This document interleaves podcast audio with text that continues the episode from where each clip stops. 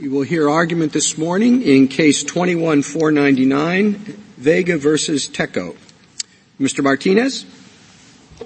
Mister Chief Justice, and may it please the Court, the Ninth Circuit's extension of Miranda into nineteen eighty-three litigation is inconsistent with settled precedent and sound policy.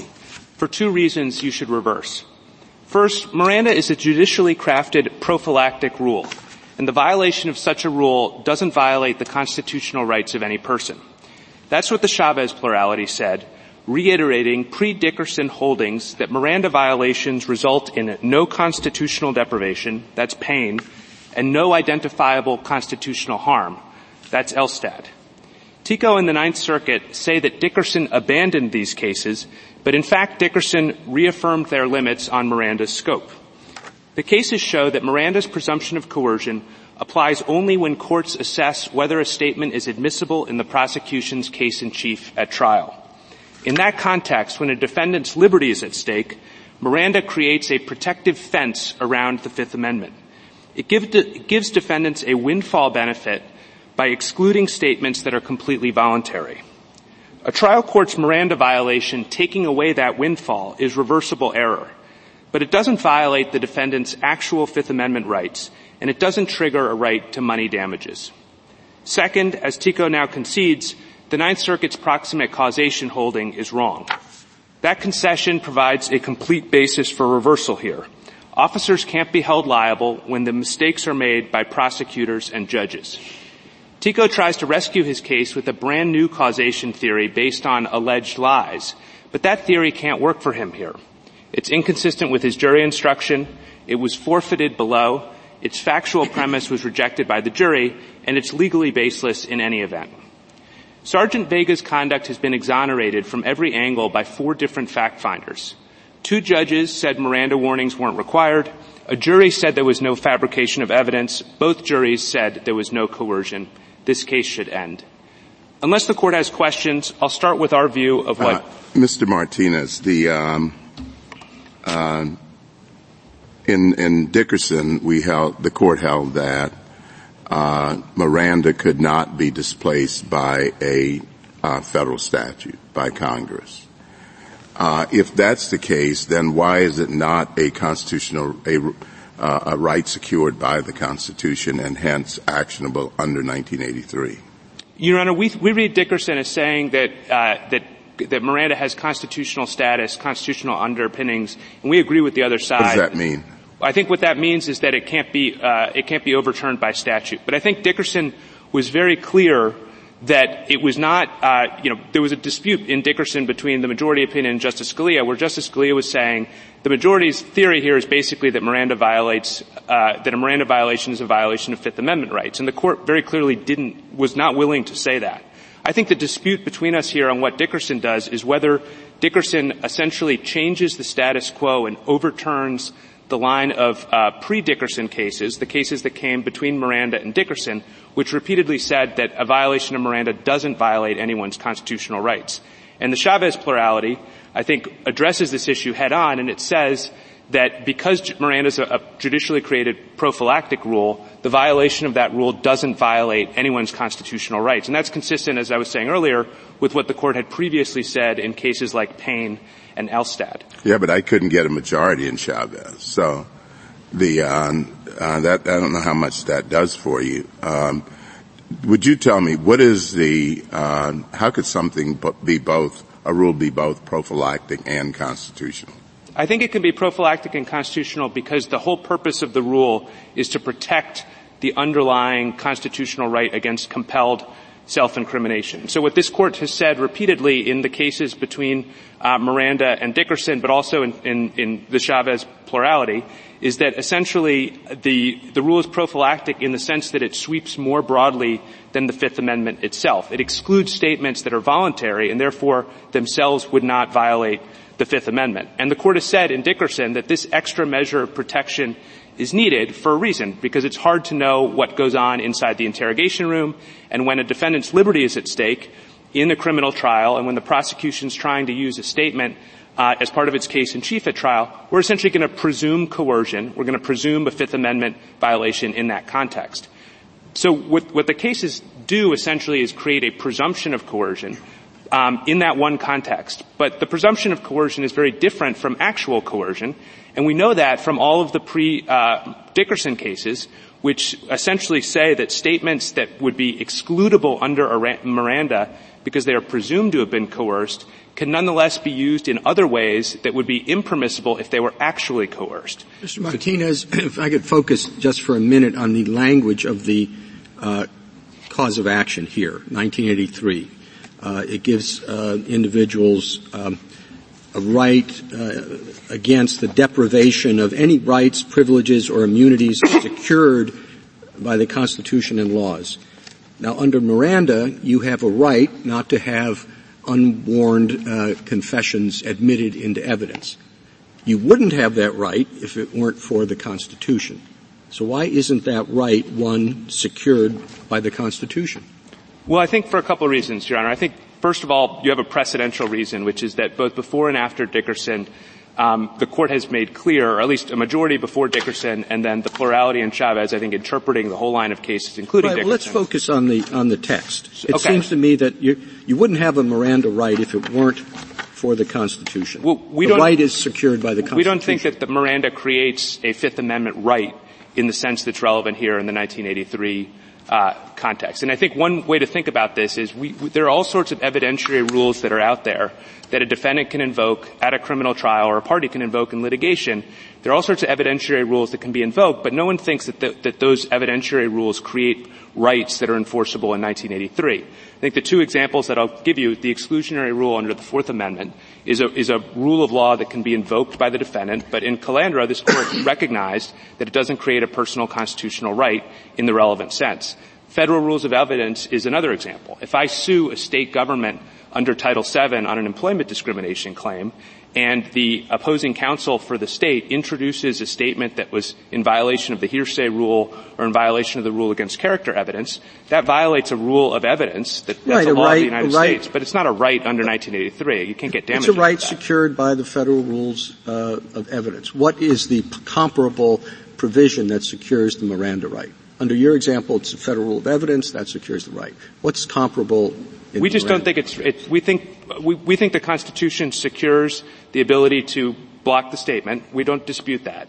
What we're saying is that the Constitution doesn't, the, and here the claim that's being brought is that it's the Fifth Amendment, and that's the only argument that the other side has made. We just don't think that the Fifth Amendment creates that, that creates a right that is, uh, you know, enforceable or, uh, that, that is violated when Miranda, a sta- an unwarned statement is admitted.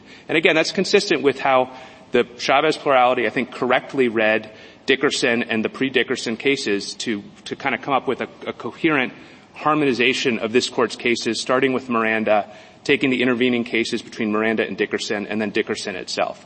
All those cases, I think, are best read um, the way that the Chavez plurality read them, to essentially say, yeah, Miranda's important and it's constitutionalized, you can't overturn it, but at the same time, a deprivation of a judicially crea- prophylact- uh, created prophylactic rule Uh, like the one in Miranda, doesn't violate the constitutional rights. I mean, it does strike me, Mister Martinez, that you, you keep on saying, like, both before and after Dickerson. Now, after Dickerson, you're relying mostly on a plurality, which, as Justice Thomas said, is a plurality. Um, and before Dickerson, you know, you definitely have some good cases on your side. Um, but then there's Dickerson, and Dickerson says something that's quite different from the before Dickerson cases, where, uh, you know, even though Chief Justice Rehnquist didn't do exactly, you know, state in exactly so many words, uh, uh, as, as you suggested, that there was, um, uh, uh, you know, a right to, um, uh, the, uh, that Miranda gave rise to. He, he said all but that in exactly the way, uh, Justice Thomas suggested. Justice Kagan, I respectfully would disagree with that, but I think you've put your finger on the kind of issue, which is what exactly does Dickerson do? And just to frame this issue, if you look at what the Ninth Circuit said, this is at page twenty A of the petition appendix. The Ninth Circuit says that the Supreme Court in no way maintained the status quo, and it affirmatively backed away from the prior cases. So it reads Dickerson as a as a decision that, that creates this evulsive change, rejects the earlier cases, comes up with something new. Um, if you look at the language of Dickerson itself, it's exactly the opposite. And I would refer the Court to page four forty-three of Dickerson, when Dickerson is talking about um, this alleged discrepancy between the Miranda rule and the post-Miranda cases. Justice Scalia had, and others had argued that Miranda should be overturned because there's the, the case law is incoherent. And the, the, the court in Dickerson says no. The theoretical underpinnings of Miranda are perfectly consistent with the post-Miranda cases that we're relying on. And it says that, that these are all consistent. It's one harmonious. But in fact, what Dickerson does is Dickerson says there's a constitutional baseline here. And, you know, it might be that Congress could come up with something that's just as effective as Miranda or more so, but that's what Congress would have to do if Congress wants to intervene in this area. That there is a constitutional baseline of procedures that are constitutionally necessary to secure the constitutional Fifth Amendment right. That's exactly right, Your Honor, but, but the justification Dickerson gave was not that this is do, we're, no, we're doing something new. In fact, it was the opposite. It said that we've always done this. It looked back and it said Miranda was always... To the extent it does that, it essentially recasts the precedent in its own light, but it's the relevant precedent here. I, I agree with that, but I just think that you need to read the, or focus on the part of the precedent where it says that the post-Miranda cases that clarify the rule and, and, and what it means, the post-Miranda cases that we're relying on, that those are perfectly consistent with the theoretical underpinnings of Miranda itself. And so I think Dickerson very consciously is saying, you know, it's not saying, well, hey, we zigzagged a couple of times and we got to zigzag back. It's saying, no, this is actually a consistent, common sense, coherent line of cases. I think it's really driven by Justice Rehnquist uh, and Chief Justice Rehnquist's votes and opinions throughout this entire line of doctrine, including Dickerson and Chavez and in the earlier cases as well. And it basically says, yeah, Miranda's constitutionalized. It's very important. It's in a, you can't overturn it by statute, but that doesn't mean that it creates a kind of presumption of coercion that applies in every single Counsel, context. Counsel, if that's the case, then what do we do with Dickerson's observation that if we don't view it as having, as being constitutionally required, that I'm using the language of Dickerson, all right? Um, what do we do with calling it a prophylactic rule, which Dickerson rejected expressly? It said that language is loosely used and doesn't suggest that it's not constitutionally required. If it's constitutionally required, why does it bind state courts? Why do we have habeas review? We, if we do what you're suggesting and go back to the prophylactic language, we are suggesting that you want us to overturn Your Honor, the essence of it, Dickerson and Miranda. No. We, d- we have no quarrel with those cases. We have no objection to any of those cases at all. We think, we don't think that Dickerson rejected the prophylactic rule language, and we know that because Dickerson said it was consistent with the, the pre-Dickerson cases. No, it said, well, uh, I'll quote Dickerson, conceded that there is language in some of our opinions sub- that supports the view taken by the Court of Appeals, suggesting that the Court's earlier statements suggesting that Miranda was merely prophylactic and its conclusion that Miranda per- per, uh, protections were not constitutionally required. And it rejected the prophylactic description. No, Your Honor, I think it rejected the conclusion that the Constitution doesn't require it. All right. Once and, and, then and we just, go back to the Chief's question. Sure. But I, if we say the Constitution doesn't require it, we're, we're not how do we that. have habeas review, and how do we get to tell state courts that they have to follow a rule that's not constitutionally required? Your Honor, just to be very clear, we are not are asking you to overturn Dickerson. We think that, that Dickerson is, is what it is. We think it's perfectly good law. In fact, I think we said some nice things now about it. Just answer my question. But I'm, if I'm, it's a prophylactic rule, sure, not required by the Constitution,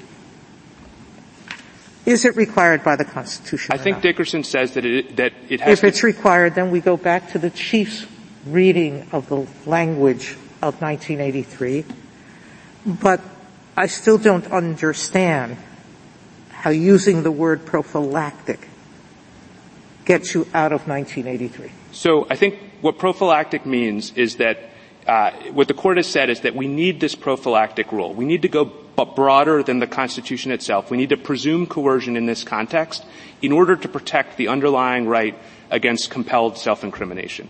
And so it's kind of an adjunct.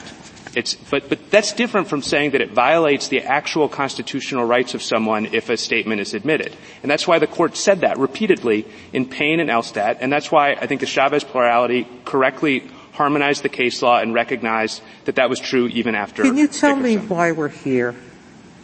Um, you have two – I don't want you to stop before you get to the second, the proximate cause, okay?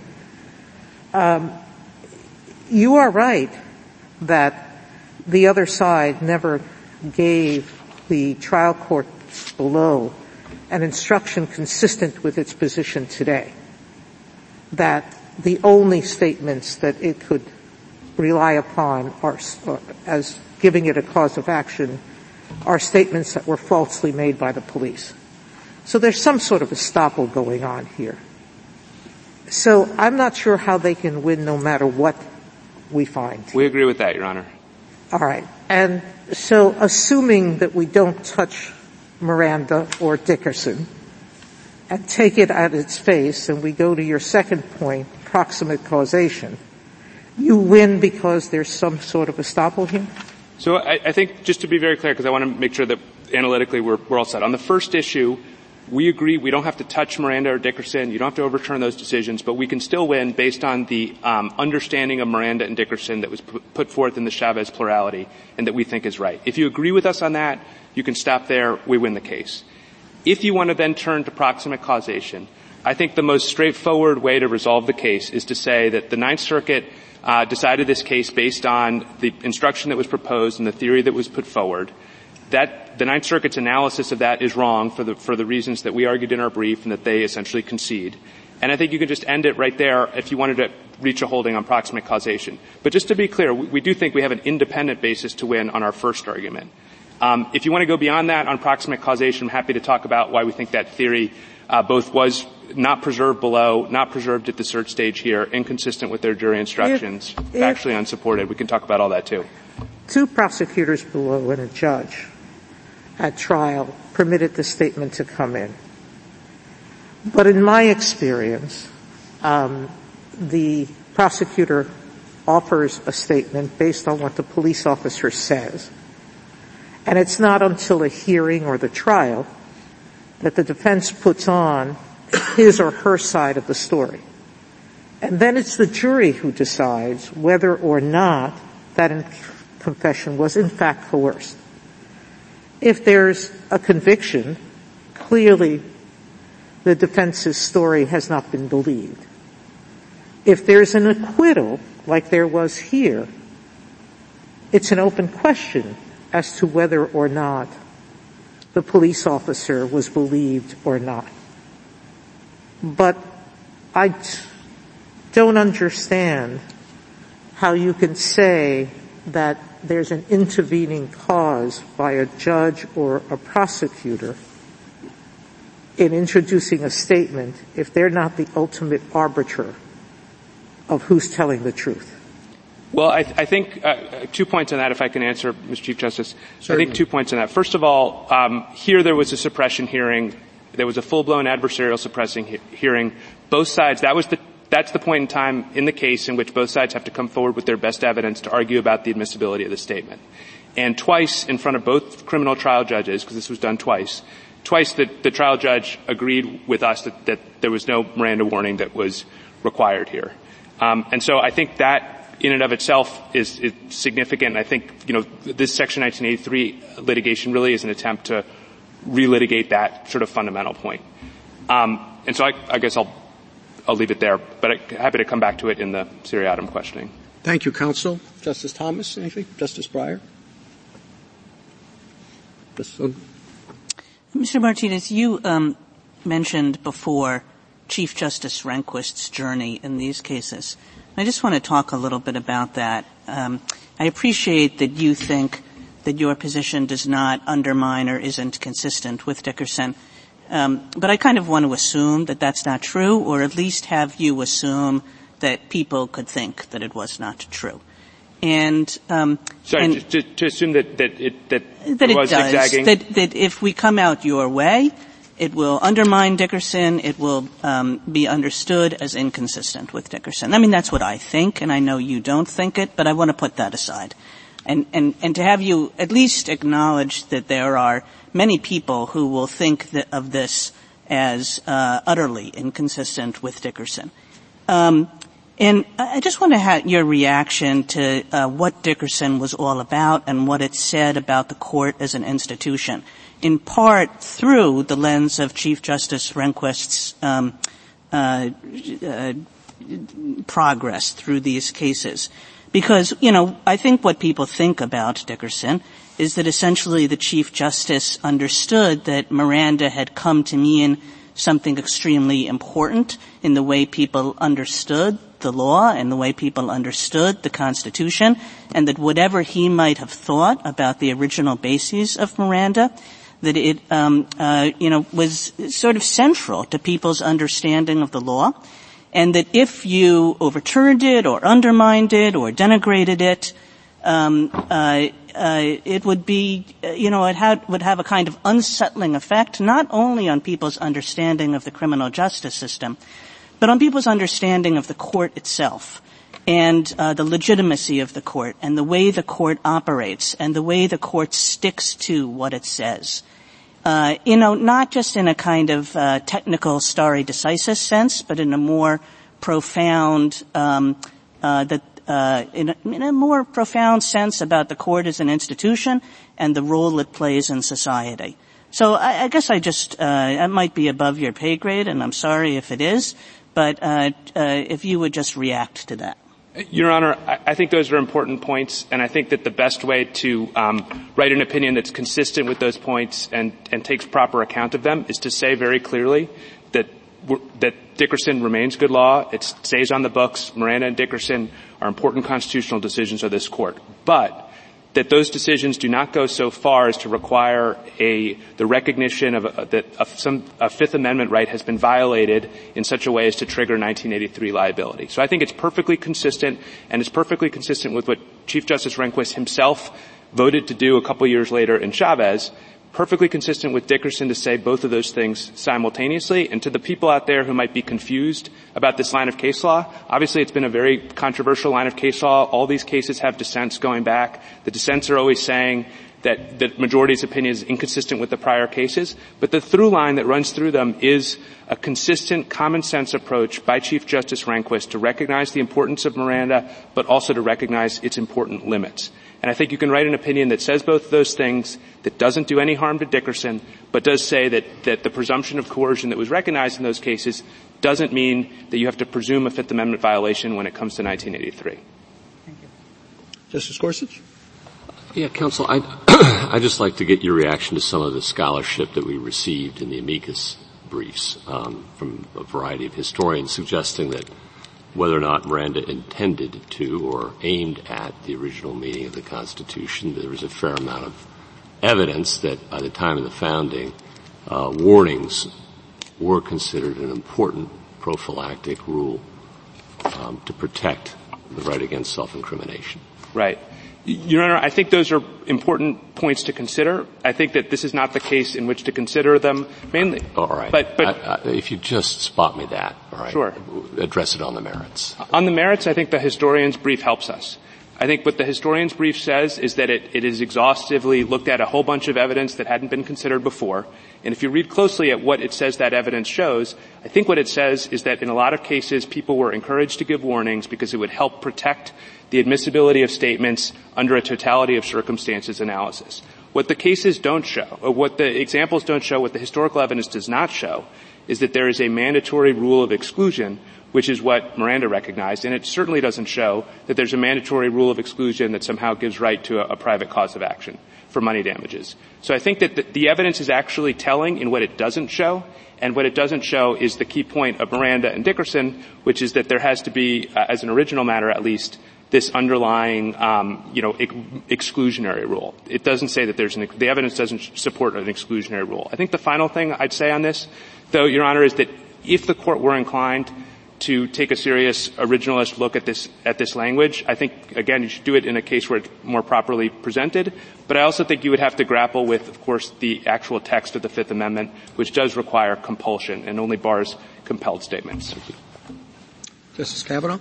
What would you say about Withrow, where a lot of the arguments that you're advancing today were similarly yeah. advanced as a basis for saying that Miranda claims should not be cognizable on habeas? I think the best way to understand Withrow is that it's essentially treating it, Withrow is the habeas case, of course, and it's essentially anal, the, the issue in that case is whether the statement was properly admitted at trial, whether the trial judge made a mistake by uh, by not excluding the statement. And I think it's very similar to the direct appeal context, and I think it's consistent with the underlying purposes of Miranda and Dickerson, which basically limit the presumption of coercion to the admissibility decision by the trial judge at the criminal trial.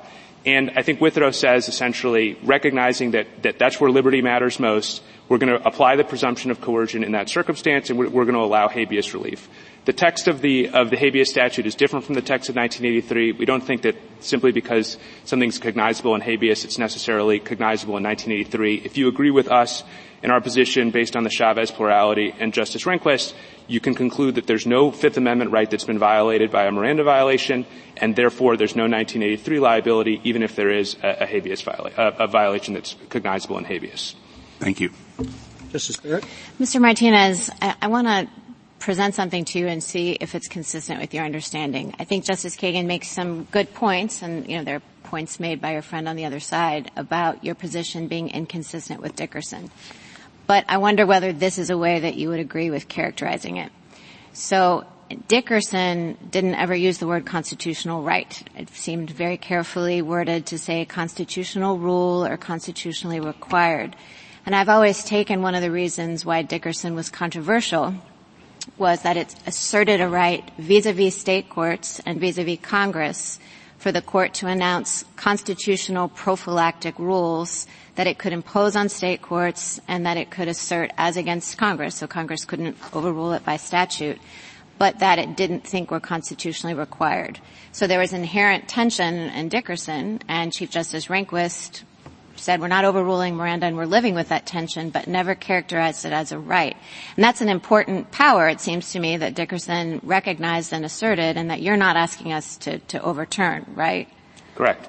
And so would that description of Dickerson be consistent with your view that Dickerson acknowledged a power on the court that you want us to leave undisturbed, that it could implement the Fifth Amendment right, or that it could prophylactically protect it in a powerful way against the states and Congress, but that isn't a definition of the right itself?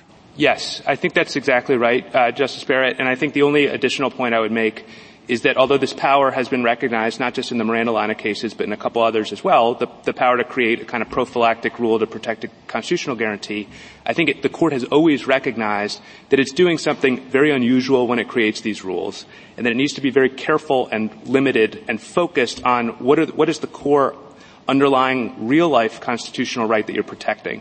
And so whether it's Patane saying, the Patane plurality saying that there needs to be a closest possible fit between the, the, the application of the Miranda rule and the underlying right against compelled discrim- uh, incrimination, self-incrimination at trial, or Tucker saying the same thing, you really need to do a very rigorous cost-benefit analysis and show that expan- expanding or creating a prophylactic rule is really necessary. Here, we think it's necessary, or the court has said it's necessary, when you're introducing evidence in the prosecution's case in chief at trial, but the court has repeatedly refused to go beyond that, and we respectfully would submit that you shouldn't go beyond it in this case. Thank you. Uh, I'd like to ask you if there is any analogy you've come across that would have these characteristics. One, there, A, there is a constitutional rule. B, there is a prophylactic rule to enforce the constitutional rule. C, Congress does not have the power under the Constitution to change the prophylactic rule. And D, you can enforce the prophylactic rule in habeas, but not in nineteen eighty-three. I, Your Honor, that's a great question. I don't have a specific example that, that I know for certain sort of checks all four of those boxes. I do think, though, I will point you to the context, uh, I think the Stovall case and the Manson case recognized a prophylactic evidentiary rule of exclusion that allows people, uh, allows defendants to, to exclude overly suggestive police lineups. And that was, has been understood by the lower courts correctly as a prophylactic constitutional rule. And the lower, although I don't think that that could be overturned by Congress, I don't think that Congress could overturn the Supreme Court's, this court's decision. I think the lower courts have correctly recognized that's a prophylactic rule. It doesn't give right to a rise to a right that can be enforced in nineteen eighty-three. Maybe you could add one other thing, because if it's so skimpy, the analogies, I don't know where I'm going if I adopt your position. That is to say, I don't know what other rules there are, which may or may not fall within. I don't know what the distinctions would be. I don't know where we're going. I don't know how many prophylactic rules there are. I don't know how many have fallen within nineteen eighty-three. I don't know what the courts have said about prophylactic. I mean, we could stay here a long time, which we won't, listing things I don't know.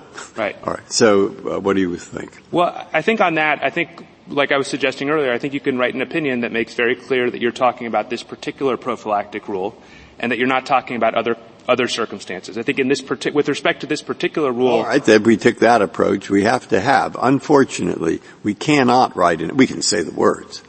This statute, uh, this rather, this opinion applies only to, now fill in the blank, but, but today's case. Not tomorrow's. It just doesn't work because doesn't work the law if, doesn't work that way. It doesn't work if you stop there, but I think you would say, and here's the two reasons why. Number one, in this unique context, we have a lot of precedent that has repeatedly made clear that constitutional rights aren't violated when Miranda's violated.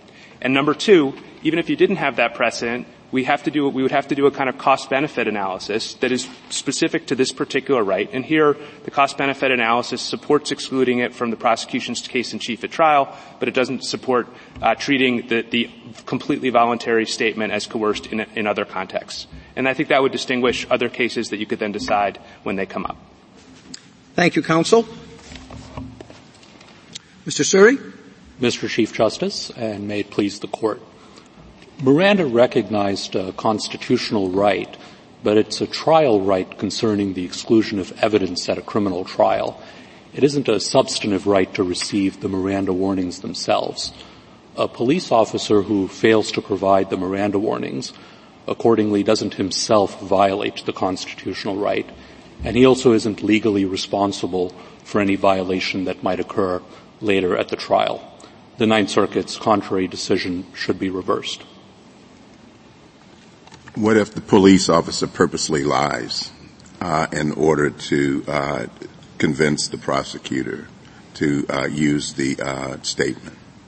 We would still say that there is no Miranda claim, but I have to be clear that that issue is not properly presented in this case. Taking that as a hypothetical, however, we would say that there is no Miranda liability because we don't see how the causation problem can be solved without creating a witness immunity problem in its place.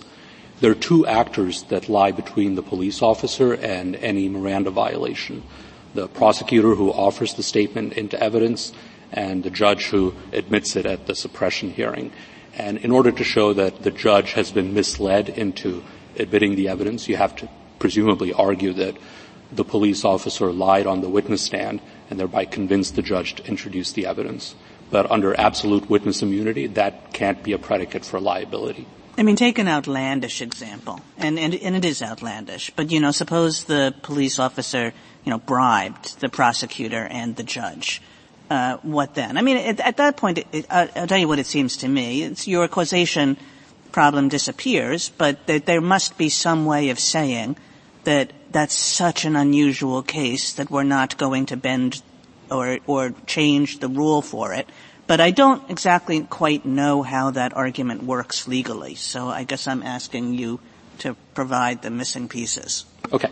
Uh, this Court has said that in applying causation principles or other common law principles, it isn't tied exactly to the old common law rules. It can adjust those approaches as necessary in light of the nature of the right at issue.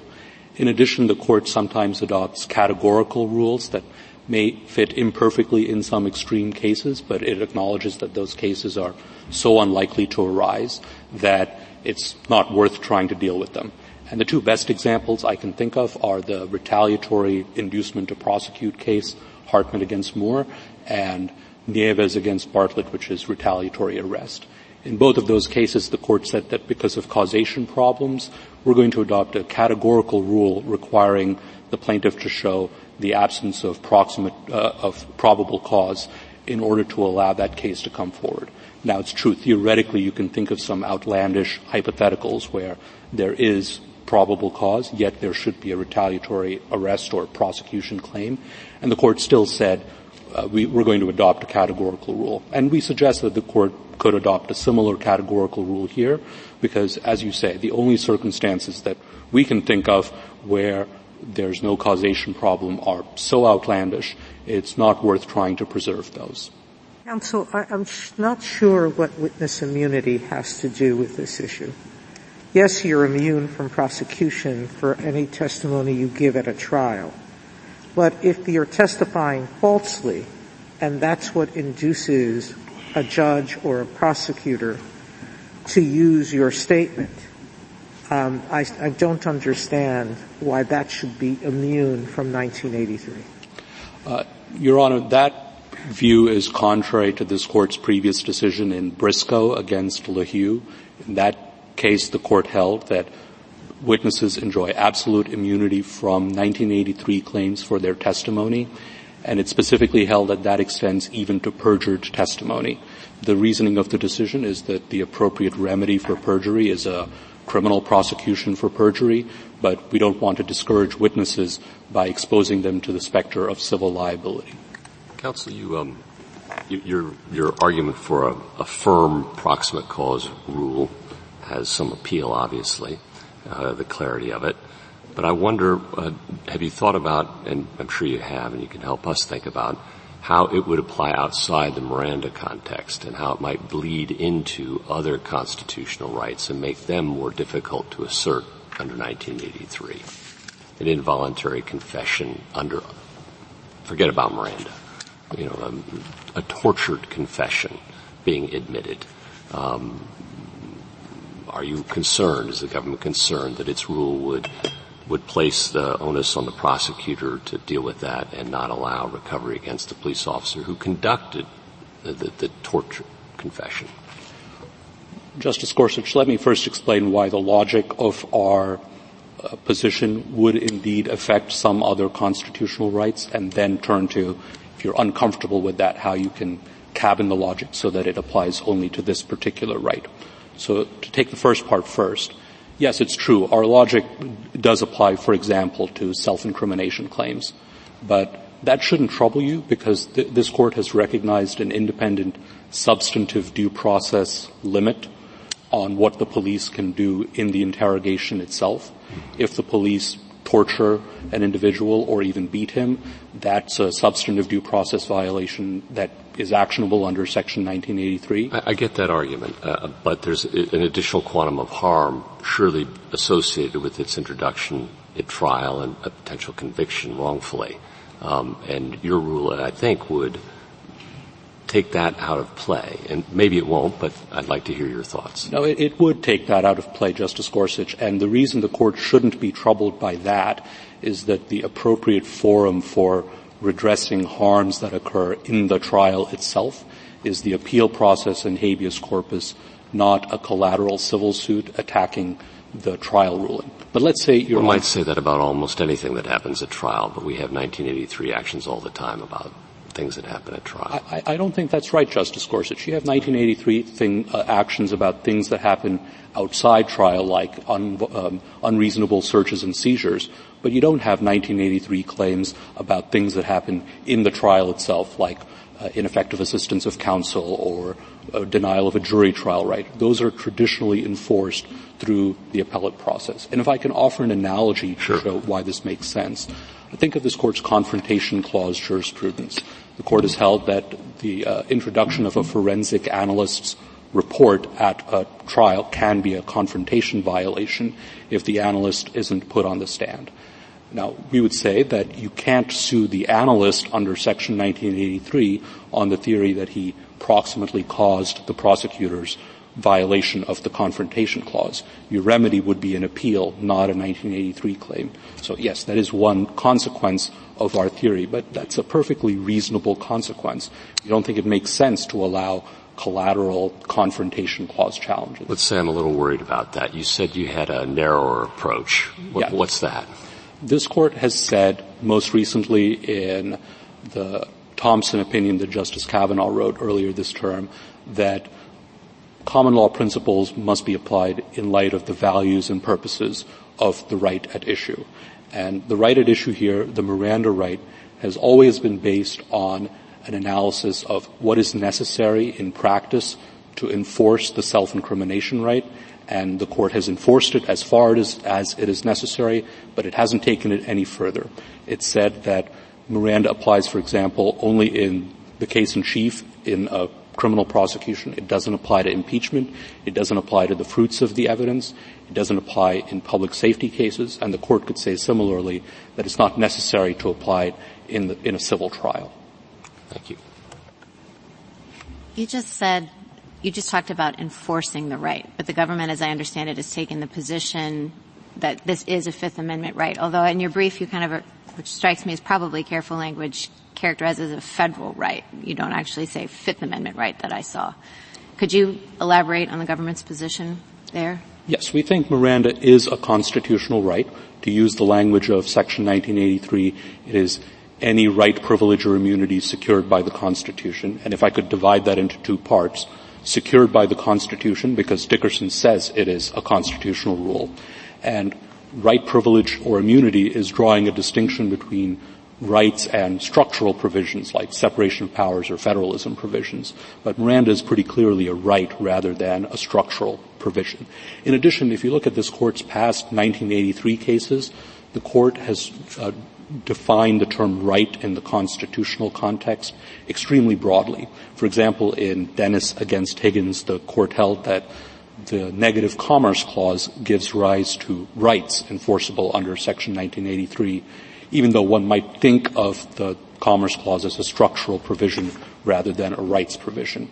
So if if that's a right, then surely uh, we think Miranda is a right. And, of course, it's constitutional because Dickerson says so. Can you address Justice Kagan's question to Mister Martinez about the precedent and how we should think about the precedent?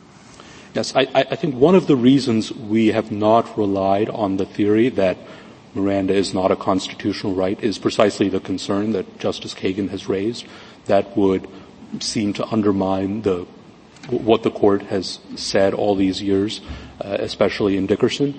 But even apart from that, we just don't think that that theory is correct as an original matter, and we don't think it's necessary in order for the Court to foreclose uh, Miranda claims from Section nineteen eighty-three.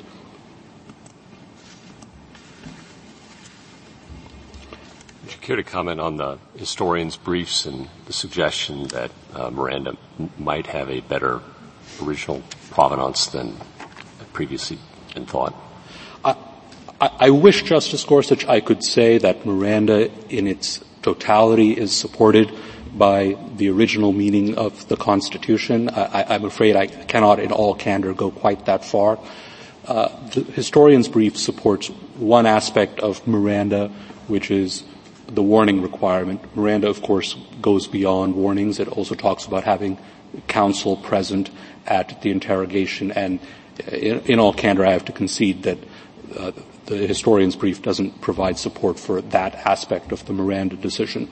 That instead, we think it's still correct because it's ne- it's been found necessary to implement the self-incrimination right as a practical matter.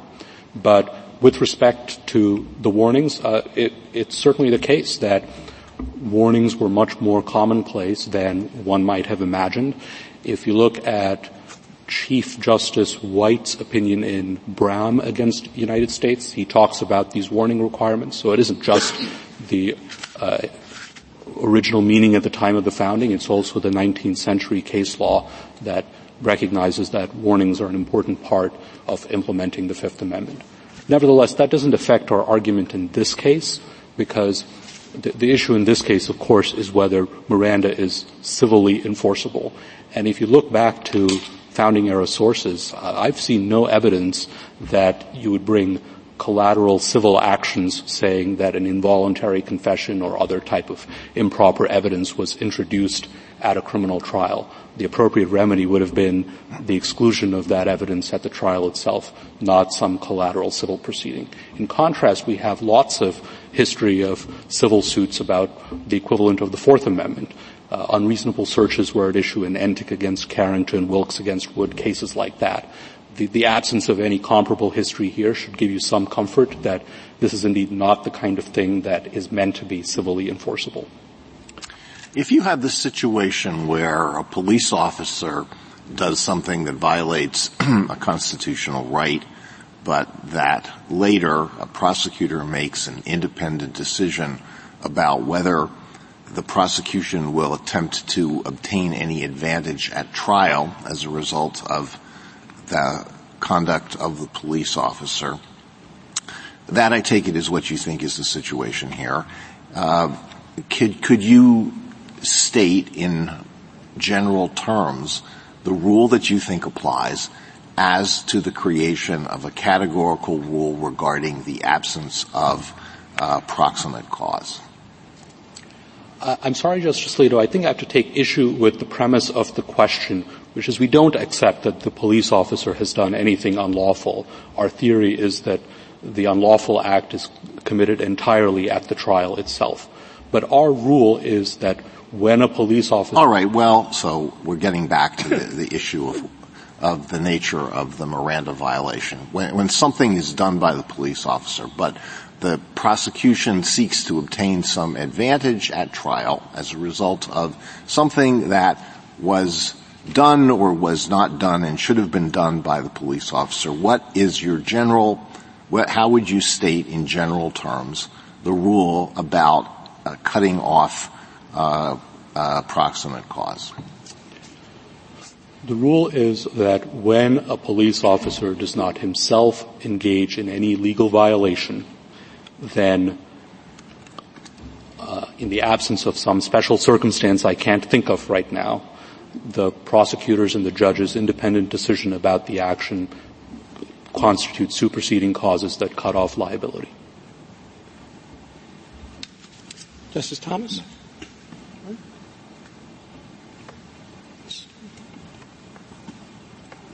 Justice Kavanaugh? Just same question that I asked Mister Martinez about Withrow and how you would um, deal with that.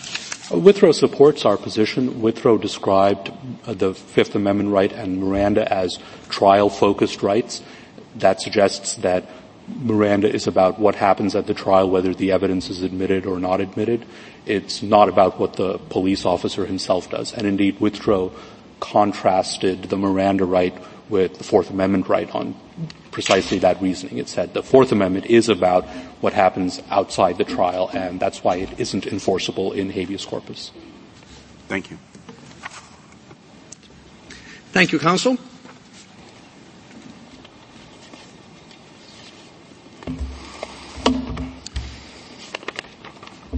Mister Hoffman? Mister Chief Justice, and may it please the Court, petitioner asked this Court to find that a police officer can never be found liable under Section nineteen eighty-three for a Miranda violation. This is so even where an officer elicits an unwarned custodial statement, lies about the circumstances, and the statement is introduced in the prosecution's case in chief.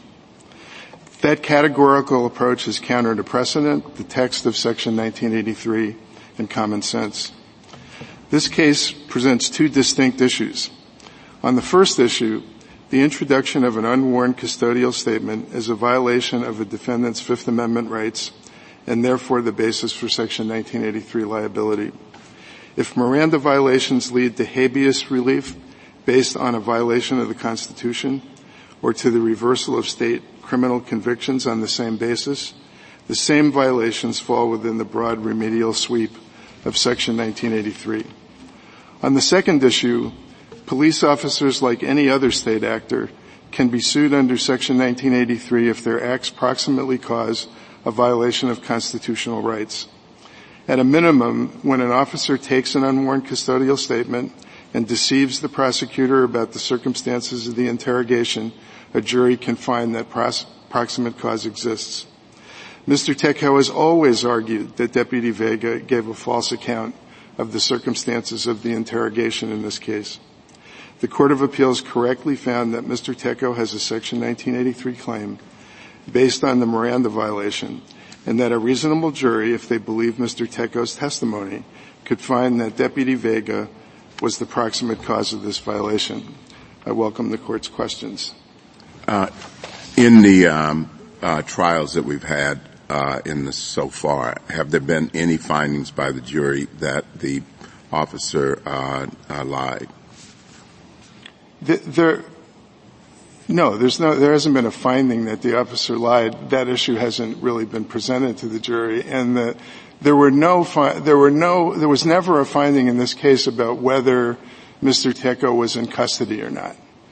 Um, none of the, the, the none of the juries were required to find that, and in fact, that from the beginning of this case, the, it was argued that the claim was that a violation of, of a core Miranda violation, the introduction of the statement at trial, um, gave rise to a nineteen eighty-three violation, and the ju- the district judge refused to give that instruction on that theory of liability, because he thought that the Chavez case overturned, uh, made, uh, w- w- made that claim unviable. And so the, the appeal to the Ninth Circuit that we made was to allow us to go forward with that claim. That's the, that's the, uh, the issue that we raised in addition to an issue about a rec- uh, an expert. Um, but there's never been a finding one way or the other about whether the officer lied about the circumstances of the of the interrogation, which is at the heart of the case. That's always been the dispute so in this you, case. So you, can you point me to somewhere in the record on either trial before the district courts where you presented that theory of your case? I've looked in vain, number one. And number two, in the first trial, it was a fabrication of evidence case. So That's right. Tell me, if they found against you on the fabrication of the evidence, isn't that a finding that Mister Vega didn't that, fabricate? No, I mean what, what it was a what what the what the jury was asked to find under standards that are much higher than the standards that would apply to a Fifth Amendment claim. It was a Fourteenth Amendment substantive due process claim, but at, at most, and what the district court found was that there was a finding that the, that the officer did not fabricate the report, and that a different officer didn't fabricate certain statements attributable um, to Mister Tekoh in one of his supplemental reports. That's all they found. They didn't find. They weren't asked to find anything about custody. They weren't asked to determine the difference between Mister It, it doesn't matter, does it? If they found that the, he didn't fabricate the statements by your client, that was the whole basis of the decision about there, A, not being coercion, or B, that he wasn't in custody. Well, no, I mean, the, the custody part it wasn't a part of, and, and the district court properly found that we were able to go forward with a Fifth Amendment um, trial after the fabrication case, and said that argument was made to the judge, and they said, said no, the, the, the, the jury hasn't made that finding. And, and, and the, the, whether the report was fabricated or not doesn't affect the Miranda violation. It could be a true statement. But doesn't it affect, I'm, I'm just confused because I had the same understanding as Justice Sotomayor. I understood your causation argument that you're pressing here, which is, as I understand it, narrower than the jury instruction that your client asked for below, to depend on this falsification of evidence claim. Well, and that that was important to your proximate cause argument, but as Justice Sotomayor said, it was my understanding that you lost on a fabrication of evidence claim. No, no, our, our, what, and, and, and it may be useful, it seems to me, to clear up how the proximate cause issue happened here. There, there's a separate causation instruction that was a joint instruction from the defendant and the plaintiff. That's found on page one eighteen A of the petitioner's appendix. And it's a moving force causation instruction. And it requires the plaintiff to show that um, the defendants were so closely related to the deprivation of the plaintiff's rights as to be the moving force that caused the ultimate injury. That was the agreed upon instruction. And, and we never got to that point on the Miranda claim because the Miranda claim was never presented to the jury. So there wasn't any issue about proximate cause because it wasn't, it didn't ever get to the jury. That was the agreed upon instruction for the Fifth Amendment claim that the judge actually allowed to go forward. There's never, the, the defendant never asked for a superseding cause instruction. The defendant never raised any of the issues that have been raised in this court, in the district court. There was an agreed upon instruction.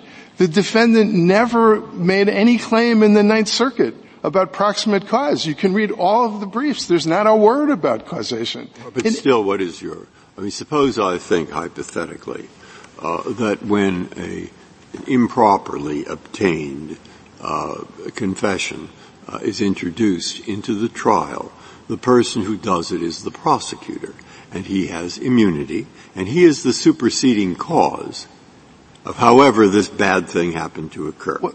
Unless the policeman's there, and then he has immunity because well, he's a witness. Yeah. But there might be a case where that policeman, outside of court, said to the prosecutor, this is what happened. I gave him ninety-two Miranda warnings, and he is deliberately lying, that policeman, in which case uh maybe, maybe you can bring a case against him. Now, suppose I start from that and say, what did you say here to say this falls into the latter category well, in the lower court? What, what, well, in the lower court, what are, what are, and, and let me back up. The, our, I don't even, or here. I mean, I haven't seen anything even here says that. Well, our, our argument is in response to the petitioner's argument that there can never be proximate cause, which is a completely different argument. No, no, but that, if that were, that's his, they say never. Okay? They say never. I'd say, suppose I said, hypothetically, hardly ever. Well, but there could be a situation where the policeman is lying through his teeth to the prosecutor, dot, dot, dot, fill in the blanks, but there is no indication that that is what happened in this case. That's now, exact- that last part is what you think is wrong. That's so I'm asking you what to look at to show that you are right and that last part's wrong. We've both sides have pointed to the testimony at trial. The testimony at trial was Mister Deputy Vega said this was a casual, this was a statement that was utterly voluntary, that it, that he can't, you know, Mister Tekoh came in and said, I made a mistake, I wrote down the confession. Mister Tekoh's All right, at trial you have the witness immunity problem, well, so no, was there anything other than that out, outside of trial? Well, the, well, I'm not saying you all, lose on the witness immunity thing, I'm just boxing it in my mind. Well, right. So there, the question about the, the steps at, uh, the, the first thing, you, you asked me where this was in the trial. In the trial, there has always been this complete dispute between what happened in that room. Mister Tekoh says he's put in a room, in a closed room for an hour. He is berated and basically threatened with deportation, with with an officer with a, with a, with his hand on a gun. But didn't you lose that claim? Didn't, no. Wasn't that part of, because you lost, didn't you bring a claim, another Fifth Amendment claim for coercion that you lost and another fabrication of evidence well, claim that you lost? Well, we, we lost the fabrication of evidence claim, but that's a claim that, that the evidence was false, deliberately falsified by the officer, with meaning the report The, the argument that he, that the that the officer actually did the report or falsified it, which is different from this claim. And and on the coercion claim, it is true that the second jury found no coercion, and we had an argument that the expert was wrongfully excluded, but the Ninth Circuit didn't deal with. But the Ninth Circuit also vacated that that that judgment.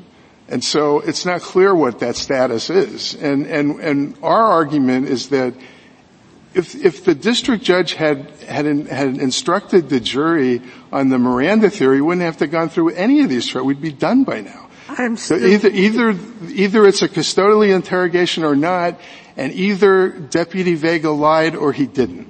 Counsel, I guess my problem has been your brief says if the police officer told the truth and the government and the prosecutor admitted the statement based on truthful information, there's no liability under nineteen eighty-three. Correct. Correct? Yes, we agree.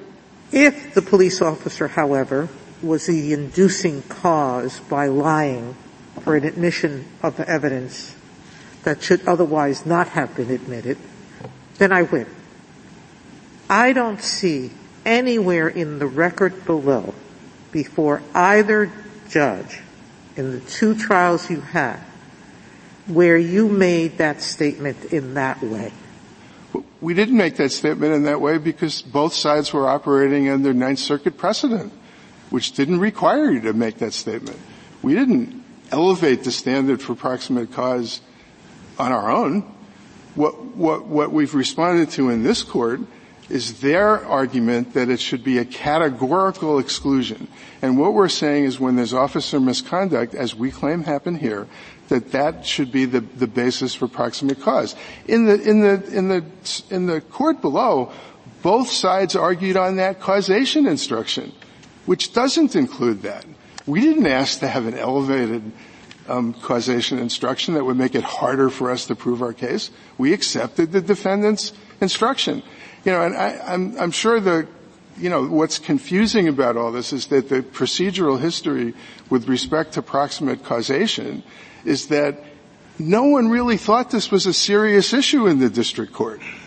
I don't think the defense even made a serious contention. Oh, what about now? Can you say to us right now that you have some evidence you would like to introduce that the policeman did mislead the prosecutor about what happened other than the policeman speaking as a witness? Well, the, the, the evidence that, that I would submit to the court would be, first of all, the reports. The reports omit the true circumstances of the interrogation, make it seem like a completely voluntary statement, and that he confessed willingly.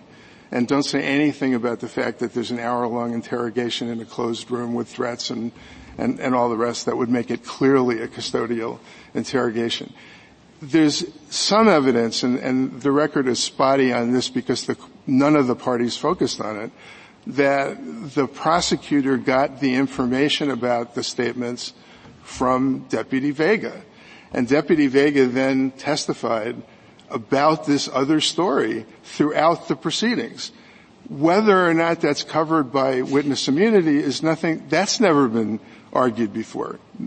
There, at no point did the defense ever say, well, you, you, it can't be proximate cause because your evidence is barred by witness immunity, and that issue never got litigated as to whether each of the steps in which Deputy Vega gave the same false account throughout the proceedings. Uh, and so what would happen, I mean, under the, the question, I guess, is if the court is inclined to believe that the Ninth Circuit's view of proximate cause, which seems to be based on Monroe, natural and foreseeable consequences, and, and common law principles of proximate cause, if that sweeps too broadly, what we're saying is that in this case at least, it's really a binary choice. If, if Deputy Vega is believed, there's no violation. So we don't even get to proximate cause. If our clients believe, then we believe that should be the basis for proximate cause because you can't allow officer misconduct that deceives the circuit breakers in the system. The prosecutor and the judge, uh, judge are the circuit breakers, right? They're the ones supposed to exercise independent judgment to make sure that constitutionally impermissible evidence is not introduced in violation of the Fifth Amendment. If the officer actually causes, causes the person to be subjected to the violation, which is the language of Section nineteen eighty-three, by deceiving the prosecutor, then that should be at least one of the circumstances in which um, this could happen. Now, what would happen, I think, if if the court agrees with our first position, that a Miranda violation is a, the violation of a right secured by the Constitution for nineteen eighty-three purposes, the case would go back for further proceedings with respect to proximate cause. And I assume that the defense would raise a lot of the issues that they're now raising here that they've never raised before. Um, Counsel, um, this was a huge issue in the late seventies, early eighties. This was a, a, a staple of panel discussions in criminal law, partly because Miranda was a little more controversial back then than it may be now. And Assistant Attorney General Rehnquist, Justice Rehnquist, he would have been very aware of the debate we're having today. And when it came to Dickerson, he was also somebody careful with his words. Uh, he didn't say Miranda uh, is in the Constitution. He talked about constitutional underpinnings, constitutional basis.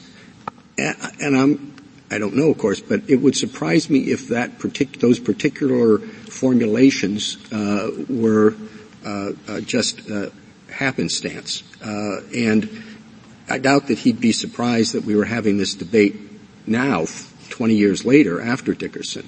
Don't you think that if, in fact, Dickerson said what you say it said, you could point to something in that opinion that said expressly that and did not have a particular nuance, like basis, underpinning, all that?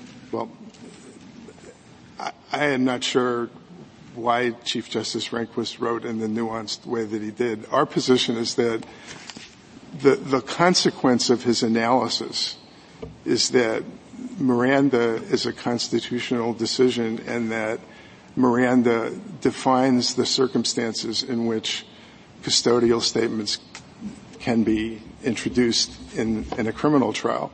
And that if Miranda is violated, the violation has to be of the Fifth Amendment. And I think this goes to Justice Barrett's question, which is what is the, what is the power that the court has, right? Is, is this a power that the court has that even goes beyond specific constitutional rights, that there's a, an ability that the court has to create any rules that it wants independent of a of a violation? I think the the narrower and I think better constitutionally based argument would be that that's what Dickerson has to mean, that that the violation of the Miranda, core Miranda rule, which is what we're talking about here. We're not talking about any of the periphery. We're talking about the core Miranda rule. That that that that what what Miranda meant was that they're defining the circumstances where there's a Fifth Amendment violation. If you violate these Miranda and you introduce that statement in the case in chief, a Fifth Amendment violation has occurred. In thinking I, about, oh, sorry, keep going. Sorry, no, sorry, Justice. In thinking about the status of Miranda and Dickerson, it seems that the other side's position is uh, accept it but don't extend it. Uh, if I could boil it down, accept it but don't extend it. And we've done that with other precedents of that era, even like Bivens. We accept it. We haven't declined to extend it. Um, we've declined to extend it. And then that, then they argue, I think, that this seems like an extension of Miranda and Dickerson to a new context, nineteen eighty-three suits, that it is not previously extended to. So why isn't that the right way to think about that case? Where where would you get off uh, well, on, on that analysis? Well, w- what we would say is that, it, to be sure, the court has considered the circumstances in which the Miranda rule applies in a variety of ways. And I think Chief Justice Rehnquist dealt with that issue in Dickerson, said, yeah, I mean, the fact that there are exceptions and, and changes to the Miranda rule is just the natural evolution of a constitutional rule. We're not talking about an extension of the Miranda rule. We're talking about the core principle of the Miranda rule, the introduction of a custodial statement in the prosecution's case in chief. Now, with respect to Section nineteen eighty-three, our position is that nineteen eighty-three provides the authority for a, a, a cause of action for the violation of that right. In other words, once the, the core Miranda right is violated and the Fifth Amendment right is violated, Section nineteen eighty-three applies to give someone a remedy for the deprivation of a right secured by the Constitution, which is that violation.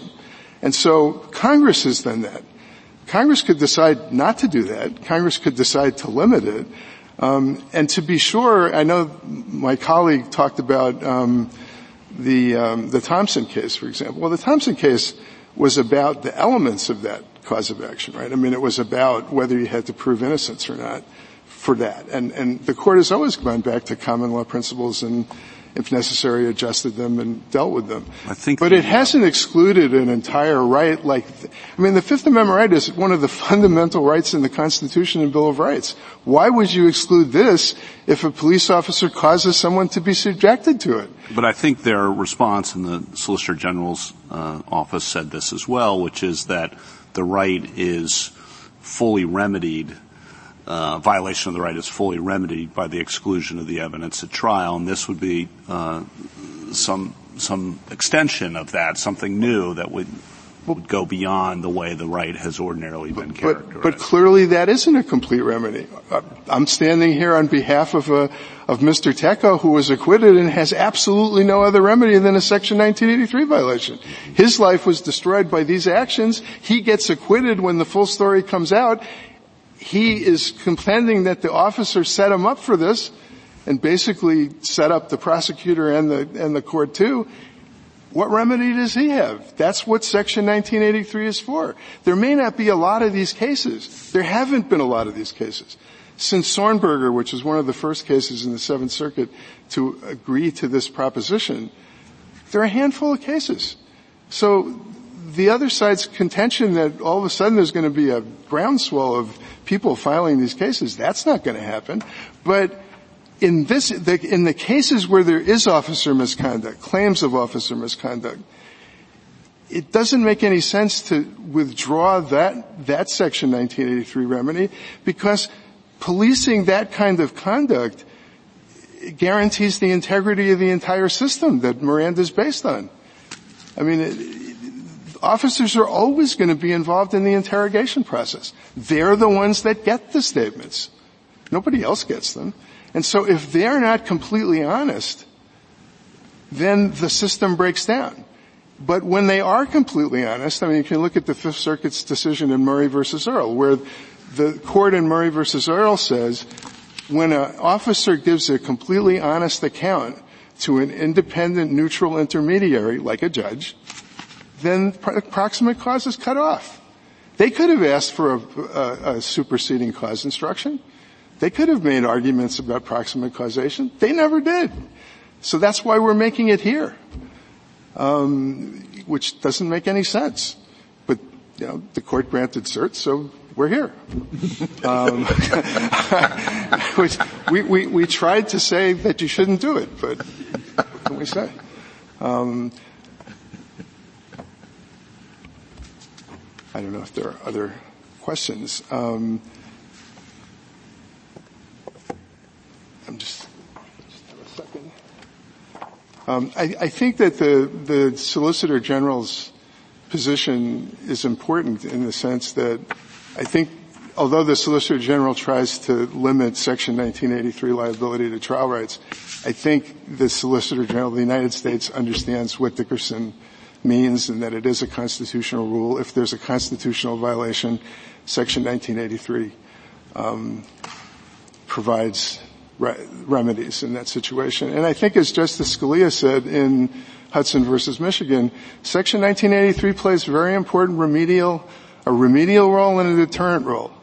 Um, and that we think that for, for the violation of fundamental rights like this, if our client is believed, um, there should be a remedy.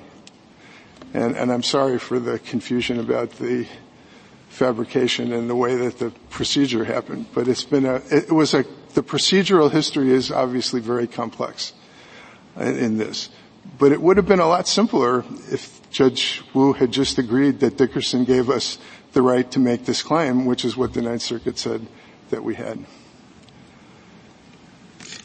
Doesn't your um, uh, argument that the officer can be liable for the decision of the prosecutor or involved in that, present difficult factual questions about who's going to examine the people involved?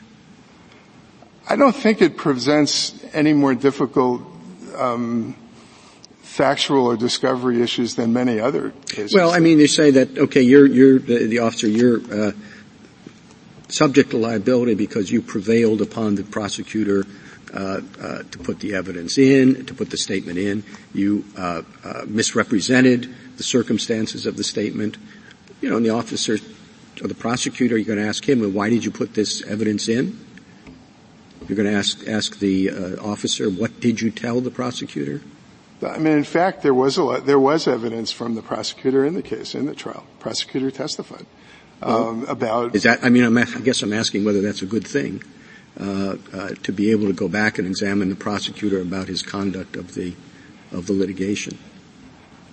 Yeah, I think that when you have a claim like this of, of misconduct that leads to this kind of fundamental violation, that that it is a good thing to to give someone in Mister Tekoh's position a chance to vindicate his rights. I think that's what Congress meant in Section nineteen eighty-three. There are a lot of cases where there are difficulties of discovery or immunity or, or those issues, and we understand that. I mean, it could be that we can't prove our case because of those issues, and that's possible. We think we can, but it's possible that we can. Um, and, uh, you know, we accept the fact that there are there are constitutional rules or rules of immunity in Section nineteen eighty-three that could create difficulties. But those are the kinds of difficulties that civil rights lawyers deal with every day and, and defense lawyers deal with every day. And I don't think they were any more unusual in this case than many cases that I've Well, if you can ask the prosecutor, do you get discovery into his notes? Because they might say, you know, this is what Joe says we ought, we ought to use this, or Joe says, look, I beat, beat the confession out of the guy, but I'm not going to testify to that effect, or? Well, I, I don't know whether you could get the prosecutor's notes. I mean, whether there would be a, there obviously would be a discovery dispute about that, I assume, since that happens in most of these cases. Um, I think that, it seems to me that there are tools in the discovery process that are handled every day across the country in district courts dealing with civil rights cases that are adequate to handle any of those issues. I think there's also issues relating to, I mean, the Heck versus Humphrey will make these kind of cases, you know, less numerous, because if you are convicted, then you have to go through the whole appellate process. Um, qualified immunity may apply in some circumstances to limit the circumstances in which um, officers can be found liable. If officers come forward, as they should do, to give an honest and complete account of their, um, the circumstances of an interrogation, and the prosecutor decides to go forward and the error is in the court accepting something that it shouldn't have accepted, I don't think the officer is responsible there. So we're not saying that. Um, you know, our, our position is that, at least in the context of this case, there's a stark choice between A, a deputy who, from our standpoint, told a completely false story to get this statement in, versus our client who tells a completely different story supported by coworkers, you know, it, it, to also contradict the, the officer. And it, in that kind of situation, what we're suggesting is that the rules of proximate cause should at least allow for that. Um, and, and we think that if the court um, remands the case, accepts our first principle so that we can actually go forward with that claim, the Ninth Circuit could obviously consider whatever rules this court deems necessary for proximate cause, or ask the Ninth Circuit to start all over and, and do another analysis. But we think we can meet any principle of proximate cause other than the categorical you can't show proximate cause principle. Oops. Okay, Counselor. Justice. Okay. Thank you, Counsel. Thank you. Uh, rebuttal, Mister Martinez.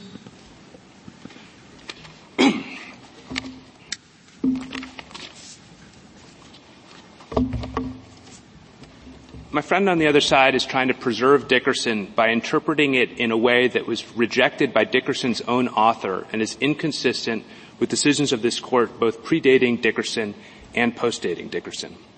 Dickerson gives Miranda constitutional status, but it doesn't say that Miranda creates a Fifth Amendment right. Our reading of Dickerson and the case law as a whole harmonizes the doctrine, and it's consistent with the language of Dickerson itself, the prior cases, Harris, Quarles, Tucker, Elstad, Payne, the Chavez plurality, and five justices in their votes in the Patane case, um, where five justices agreed that Dickerson did not undermine the pre-Dickerson, post-Miranda cases. We think you should adopt Chief Justice Rehnquist's consistent, common-sense, middle-ground approach to Miranda. You should preserve Dickerson, but you should hold there's no Fifth Amendment right here giving rise to nineteen eighty-three. As to causation, they've raised a totally new theory here. It wasn't raised below. They described their own jury instruction, the one at issue here, at the charge conference as uh, in causation terms. That's at J A two ninety-six. Everyone has always understood their causation theory not to require a lie. That's how the Ninth Circuit understood it. That's why the Ninth Circuit addressed this issue this way. Their new theory, even if it weren't uh, forfeited, it would be factually untenable because there's no evidence of any lies that, that is actionable here.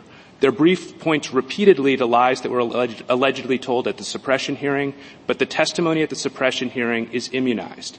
They also point to the statement of possible, uh, approximate cause and to the incident report, but the alleged lies there don't bear on the cus- custody issue that it's at the co- that's at the core of this Miranda case. And in any event, you have a jury that said that there weren't lies there. The jury rejected the fabrication of evidence claim based on those exact same reports. Ultimately, Your Honors, their their uh, claim here is that they need a remedy. They need a chance to get relief for this alleged misconduct. They had two chances to do that. They brought a Fourteenth Amendment Uh, due process theory. They brought a coercion theory. The jury agreed with us on both theories. This case should end. We respectfully ask you to reverse. Thank you, counsel. The case is submitted.